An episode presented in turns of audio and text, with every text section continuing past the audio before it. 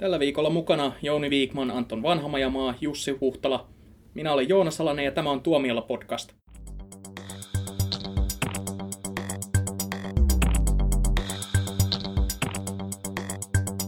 Anton, miten sä sanoitkaan tämän Alex Projasin tittelin?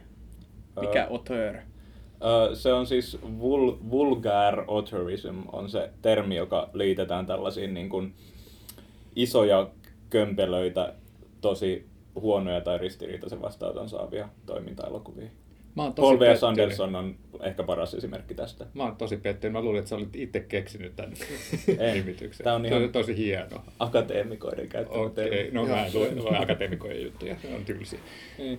Mutta tota, joo, siis äh, tykkään Alex Proyasista aika paljon. Ja Gods of Egypt alkupuoli ei pettänyt loppupuoli vähän petti. Itse asiassa mä jouduin lähteä sieltä näytöksestä kyllä kesken pois, että Jounin täytyy nyt kertoa, että miten siinä sitten lopulta kävi. Gods of Egypt. Siis. No, jos sä olet nähnyt tota, tämän tietoleffan, niin se loppu on ihan, ihan samanlainen katastrofi kuin siinä, mutta tota, ehkä vähän hauskempi. Okei. Okay. Mutta siis, siis Gods of Egypt, siis mulle tuli mieleen vähän niin kuin semmoinen uh, aivovauriosta kärsivä berhandilaiskoira. Niin iso, vammanen, mutta jotenkin kuitenkin sellainen, kuitenkin sellainen vähän lutun. no, joo, Gods of Egypt, elokuvien Cujo. Mutta tuota, Alex Proyas itsehän ei varmaan allekirjoittaisi tätä määritelmää ainakaan tämän vulgarin osalta, että hän näytti hirveätä pulttia, kun tätä Gods of Egyptia ruvettiin haukkumaan. Joo, Projas kirjoitti Facebookiin pitkän, pitkän tykityksen siitä, kuinka, kuinka tota, nämä hänen elokuviaan haukkuvat kriitikot ovat vain Deceased vulture pecking at the bones of a dying carcass tai jotain vastaavaa. Eli hän ei ole vielä ha- carcass oli tähän elokuvansa. Ei, niin... ei. Mutta hän ei ole vielä haastanut kriitikoita nyrkkeilyotteluun niin kuin Uwe Boll. Uh, ei tietääkseni, mutta tota, tämä on hämmentävää, koska mä jotenkin tavallaan sen pitääkin mennä just näin, koska mä mietin, että onko Alex Proyas niin kuin mukana tässä vitsissä tavallaan, että tietääkö hän kuinka huono elokuvia hän tekee, mutta selvästi hän ei tee, tai sitten hän vetää tämän roolinsa vain täysillä loppuun asti ja esiintyy tällaisena väärin ymmärrettynä elokuvaohjaajana. Mä luulen, että semmoinen hipsteri-ironia niin kuin kyllä puuttuu tuosta, että se olisi niin kuin tommonen 150 miljoonan dollarin elokuvia tehtäisiin, niin kuin kaikki olisi mukana tuossa vitsissä, niin mä, mä en oikein jaksa siis uskoa. Mä en, mä, en, mä, en, mä en oikein usko sitä, että tyyppi niin tieten tahtoen tekisi huonoja elokuvia tuolla budjetilla. Että kyllä, kyllähän ihan tosissaan varmaan on. Niin. Siis hetki, huonoja elokuvia. Alex Proyas, hei, halo. Siis mä en... No Crow on joidenkin mielestä hyvä elokuva. No se, se mä en, sitä mä en ymmärrä. Crow on kyllä huonoin sen elokuvista. Ja, se Dark City on kanssa niin sellainen, ee. Mm.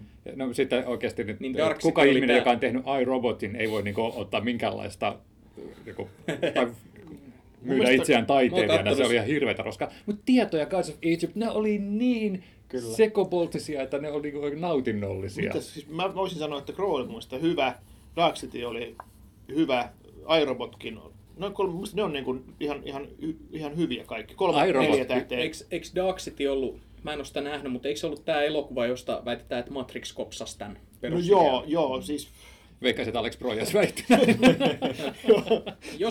jossa, luki, että Dark Cityllä on myös joku kultti, mutta se on varmaan vähän maan alla, koska mä en ole siitä siis koskaan Dark City kuullut. oli siis silloin... Siis Gods of Egypt on Alex Projasin paras elokuva. On. Se Dark City oli siis 2000-luvun vaihteessa. Se oli, se oli e- eräänlainen kulttileffa. Sitä arvostettiin, sitä pidettiin tämmöisenä, niin kuin, se oli vähän niin kuin köyhän miehen Matrix. Kyllä, Mm. Mutta mun, mun mielestä tavallaan niin mä ymmärrän tonne, että ajattelee, että Crow on paras elokuva ja sitten ne tasaisesti huononee, mutta musta se on kivempi ajatella just toisinpäin, että mitä huonommaksi ne muuttuu, niin sen parempi ne on. Ja, ja jotenkin tiedon ja Gods of Egyptin kohdalla Projas on jotenkin todella löytänyt semmoinen oikean sekovaihteen ja se tekee ihan järjettömiä juttuja. Tai Gods of Egypt, jossa siis nämä jumalat elää ihmisten seassa, että ne on niin digitaalisesti suurennettu. Se on vaan niin järjettömän näköistä. Mutta se on just että kenen mielestä ikinä tämä on ollut hyvä idea, ja sitä oikeasti ajateltiin, että siitä tulee niin franchise. Tästä tehdään niin Gods of Egypt-trilogia.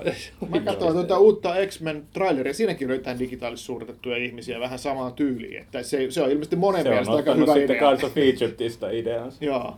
Siis selittäkää nyt vielä, että mikä siinä oli niin sekoa siinä elokuvassa, että niin kuin, mikä siinä pistää ensimmäisenä silmään, että voi saamari, että nyt mennään täysillä päin seinää eikä hidastella siis missään se, kohtaa. se on niin täynnä kaikkea. Se on niin isoja kuvia, äh, valtavia kamera-ajoja ja muuta semmoista, ja sitten se näperretty pienen pienen yksityiskohtiin täyteensä. Että et mä muistan toi kakkostor Dark, Dark World, niin mä muistan, miten mua ärsytti, kun siinä oli näitä Star Wars-vempeleitä siellä lensi, ja sitten jonkun lentävän aluksen niin pyrstö teki semmoisen pienen väpätyksen, että ei helvetti, että ne, sen sijaan, että ne olisi tehnyt koherentin leffan, ne on nyt katsonut, että hei, tähän kohtaan tarvitaan tämmöinen väpättävä pyrstö tähän avaruusalukseen, ja mä vihasin sitä leffaa. Mutta toi Proesin leffa on pelkkää väpättävää pyrstöä ja se on niin, niin hienoa katsoa. Se vaan, niinku, että ei oikeasti kuinka kuka tulee ajatelleeksi mitään tällaista. Että siinä niin näkee, että se tyyppi on suhtautunut tähän kaikella vakavuudella. Että tämä on se perintö, jonka hän haluaa jättää maailmalle ja on panostanut pieniinkin Kyllä. yksityiskohtiin. Ja si- siinä oli, ei saisi spoilata, mutta kun katsoo, miten Jeffrey Rush raahaa aurinkoa ketjun perässä pitkin taivasta, niin siis siis ei sitä voi olla rakastava tästä elokuvaa. Et ainut, mikä minua harmitti, että toi tietohan oli semmoinen, kun sitä katsoi, niin tajus, että tämä törmää niin seinään, että tässä rakennetaan sellainen mysteeri, jota ei voi ratkaista millään järkevällä tavalla. Vähän sama kuin tämä oli tämä Julian Moore-leffa, tämä Unforgotten, Unforgotten unohdetut on, en mä muista, joka tapauksessa tämä, missä niinku ihmisten ihmiset katosi ja muistot niistä alkoi kadota ja tällaista. Ja tämä on niin kiehtova tämä mysteeri, että sitä ei pystytä ratkaisemaan mitenkään järkevästi. Sama juttu oli tuossa tiedossa. Ja kyllähän se oli ihan kirjaimellinen katastrofi se loppu. Ja ainut, mikä tässä Gods of Egyptissä harmitti, että se ei ihan niin järjettömiin sfääreihin saanut tätä omaa menemään, mutta aika lähelle, aika lähelle. Mutta eikö tieto ratkaissut kaiken ihan loogisesti, että ne niinku hyvä sydämiset oikeaoppiset vietiin taivaaseen. No totta kai joo. Mm. Niin, hei, et sä voi väittää vastaan, Roger Ebert rakasti sitä elokuvaa. niin, Projas erikseen tuossa Facebook-tylytyksessään alleviivasi, että että tota, Roger Ebert on ainoa, joka häntä on ymmärtänyt koskaan, koska se antoi tiedolle täydet pisteet. Ja Ebert myös kirjoitti blogikirjoituksen, jossa se haukkui näitä kriitikoita, jotka oli haukkunut tämän tiedon jossa mm. se puolusteli sitä elokuvaa ja varsinkin Nicolas Cagein näyttelemistä. Joo, se, jotenkin se Ibertin arvio tuosta elokuvasta oli kiinnostava, koska se otti sen elokuvan ihan todesta sellainen niin kuin totisena, hyvänä, kylmäävänä tieteisfiktiona. Niin kuin, äh, tyylikkäästi sävelletyt musiikit, hienosti kuvattu, Nicolas Cagein mieletön roolisuoritus. Siis onhan Nicolas Cage siinä tietenkin mm. upea. Mm. Ehkä hän sitten y- ymmärsi Projasin mielenlaatua paremmin kuin kukaan muu. tai jotain, että Mm. mm. Ehkä hän ymmärsi sitä elokuvaa paremmin kuin muut, mutta ei se välttämättä tee siitä, tee siitä onnistunutta. ei, siis, mä tykkäsin siitä, niin kuin Aattokin tykkäsi. Se, se on vähän niin kuin olisi kyydissä jossain semmoisessa, mikä on niin kuin syöksymässä rotkoja ja se vaan niin kuin menee siellä ja huutaa, sitten välillä niin kääntyy katsoa virusta, hitsit on cool. Näistä Projasi elokuvista, mitä tässä on puhuttu, niin mä tajusin vasta, että Mä en ole tajunnut, että toi iRobot on sen elokuva. Joo, mäkään en tajunnut, mutta se tuli TVstä just ennen, ennen kuin mä kävin katsoa ton Cards Featured pressissä ja kattelin sitä sivusilmällä. Ja tota... Maailman hienoin Converse-mainos. Joo, si- ja si- Audi-mainos. Audi-mainos. Siinä on, siinä JVC, siinä on aika paljon brändejä upotettu yhteen elokuvaan. Tulevaisuudessa ei ole muita autoja kuin Audeja. Se on vähän siellä, se on vähän siellä välimaastossa Projasin tuotannossa. Että se, ei, hmm. se, on niinku, se on jonkinlainen vedenjakaja siinä. Projas on ihan kiinnostava, että se on niin kuin, Projas on tavallaan äärimmäisen tommonen niin kuin tilaustyöohjaaja tai bulkkiohjaaja. Se tekee tuollaista tosi helppoa viihdesisältöä, mutta se ohjaa harvaksel, harvakseltaan kuitenkin elokuvia. Mm-hmm. Siis mä luulin, että hän on lopettanut tiedon jälkeen, mutta sitten niin. sieltä tuleekin elokuva. Että, niin kuin, koska se on semmoinen ohjaaja, että tavallaan sä et niin kuin, kiinnitä häneen paljon huomiota. Tai ikinä, että semmoinen niin työmyyrä, joka tekee nyt näitä elokuvia niin kuin, silloin tällöin niin kuin maksusta mutta se, se, mitä va- Hollywoodissa on paljon, niin, mutta sitten hän katosi pidemmäksi aikaa ja nyt häneltä on tullut taas Vähän niin kuin Teres Malik, mistä puhuttiin aikaisemmin. Ei, se on paljon samaa. mutta toi Projas on vähän semmoinen, että se ta, vaatii jonkun ison pöhkön idean, että se niin innostuu siitä. Että niin esimerkiksi Crow ja Dark City, nehän on tämmöisiä todella, niin jos rupeat funtsimaan, että onko ne järkeviä tarinoita, ei todellakaan. Ja niin se oikeasti yritetään selittää, että miksi näin on. Ja sitten se on mennyt vielä ihan uusiin sfääreihin tuolla tiedolla ja Gods of Egyptillä, että sitten toi iRobot on ehkä vähän turhan vakava tässä tieteis mm, Joo, se on vähän niin jutussa niin kuin Projasin Se on elokuvaksi. Kubrick-mainen mm. melkeinpä.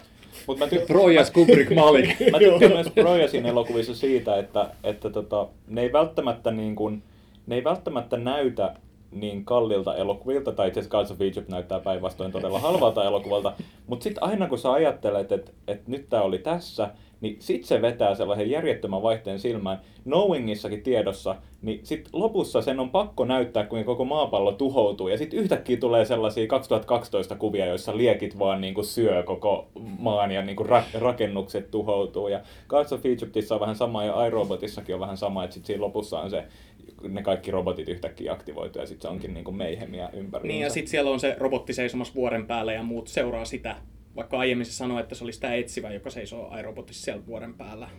Niin kuin... Sä muistat hyvin.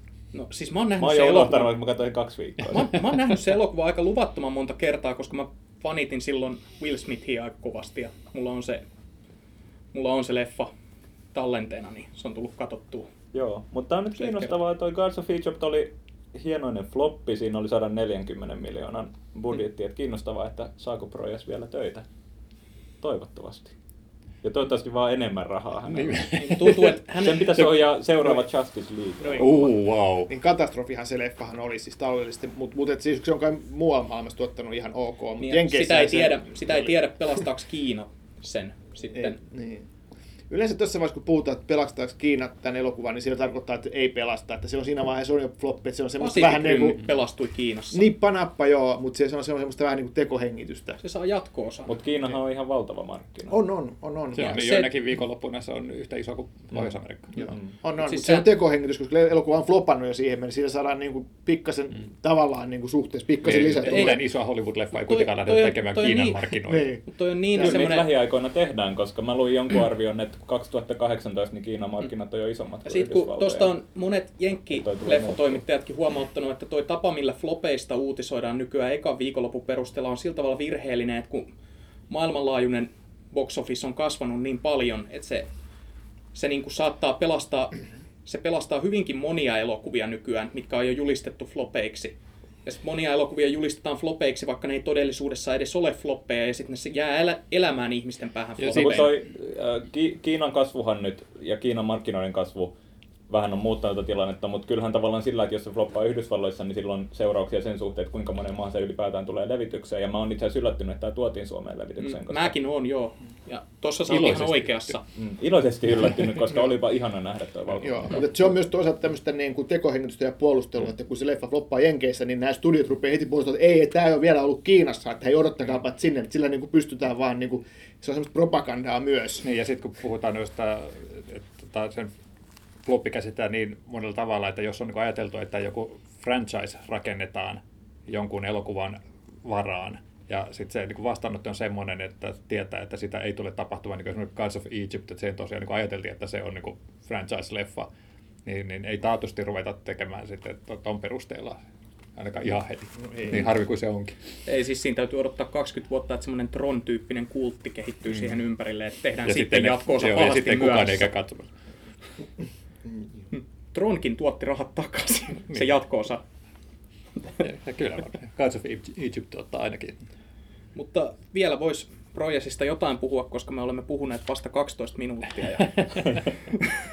niin, mä oon, mä oon jotenkin jopa vähän yllättynyt, että mä oon viime vuosina oppinut Projasin ja Paul V.S. Andersonin kaltaisista ohjaajista tykkäämään, koska periaatteessa – periaatteessa niin kuin myös inhottaa se ajatus, että kuinka paljon rahaa niille annetaan näiden elokuvien tekemiseen. Sitten Gods of Egypt on ollut osa tätä jatkumoa, jota on paljon kritisoitu, tämä niin kuin blackface-ilmiö ja se, että tässäkin on taas niin kuin, eikö Gerard Butler ole Skotlanti? Onko se Joo, Skotti, niin Skotti otetaan näyttelemään tällaista niin kuin, lähi tyyppiä tavallaan sille, se, se niin kuin maskeerataan vähän ruskeammaksi, jotta se menisi läpi tässä roolissa. Ja Nikolai Kostaivalda, joka on, on tota, tanskalainen. Voisiko se johtua siitä, no, että se on jo minkä takia sä... etninen niin, elokuva. Voisiko, voisiko tämä, se, että sä hyväksyt Projasin, mutta et välttämättä, että joku muu tekisi tätä juttua, mm. niin voisiko se johtua siitä, että Projasin elokuvat ei ole menestyksiä, että hän on oikeastaan aika harmiton sitten lopulta? Eikä se ole sillä tavalla, että hän on semmoinen, jos, jos auteur, että hän tekee mm. niitä oman näköisiä leffoja sitten mm. niin, siitä. Niin, niin, vähän niin kuin mä tykkään Michael Bayn elokuvista. Niin ja hän ei ole harmiton. Ei, eikä, eikä Projeskaan nyt harmiton. Tieto tuotti neljä kertaa budjettiinsa takaisin. Tuotti vai? Tuotti. Okei. Okay. Se oli siis 50 miljoonaa, se oli halpa elokuva. Mm. Et tota, en tiedä, mutta... enemmän yhteistyötä Nicolas Cagein kanssa. Mutta ehkä se, ehkä se vähän kuuluu tähän yhtälöön, että mä niin kuin samalla halveksun tosi monta aspektia tuossa elokuvassa. Mutta sitten en tiedä, löydän jonkun pienen lapsen sisältä tai jotain, joka, joka tykkää sitten kovasti. Tässä on yksi uh, tummaihoinen hahmo kyllä tässä Guards of Egyptistä, joka on sitten vielä monistettu tuhanteen kertaan. No niin, hei, niin kun... tasapuolisuus on. Tasa-arvo ratkaistu. Mutta täytyy myöntää, että tota, siinä oli tämä nuori ihmissankari, niin, niin tota, ei nyt mikään nerokas näyttelijä tai mitään, mutta siinä oli semmoista reipasta seikkailuhenkeä, mistä tykkäsin. Se oli niin kuin jostain reippaasta lasten TV-seikkailusta. Niin, just, nimenomaan. Joo. Voisi saada oman, oman TV-sarjan sielläkin Disney lasten kanavalla. Ehdottomasti. Mm, mm. Ja sen mukana tuomat päihdeongelmat. Kyllä. Ja paljon vähäpukeisia naisia, jotka vielä niin kuin sanoivat ääneen pukeutuvansa näin miehiä varten. Mm. Tasa-arvoinen ja rehellinen. Mm.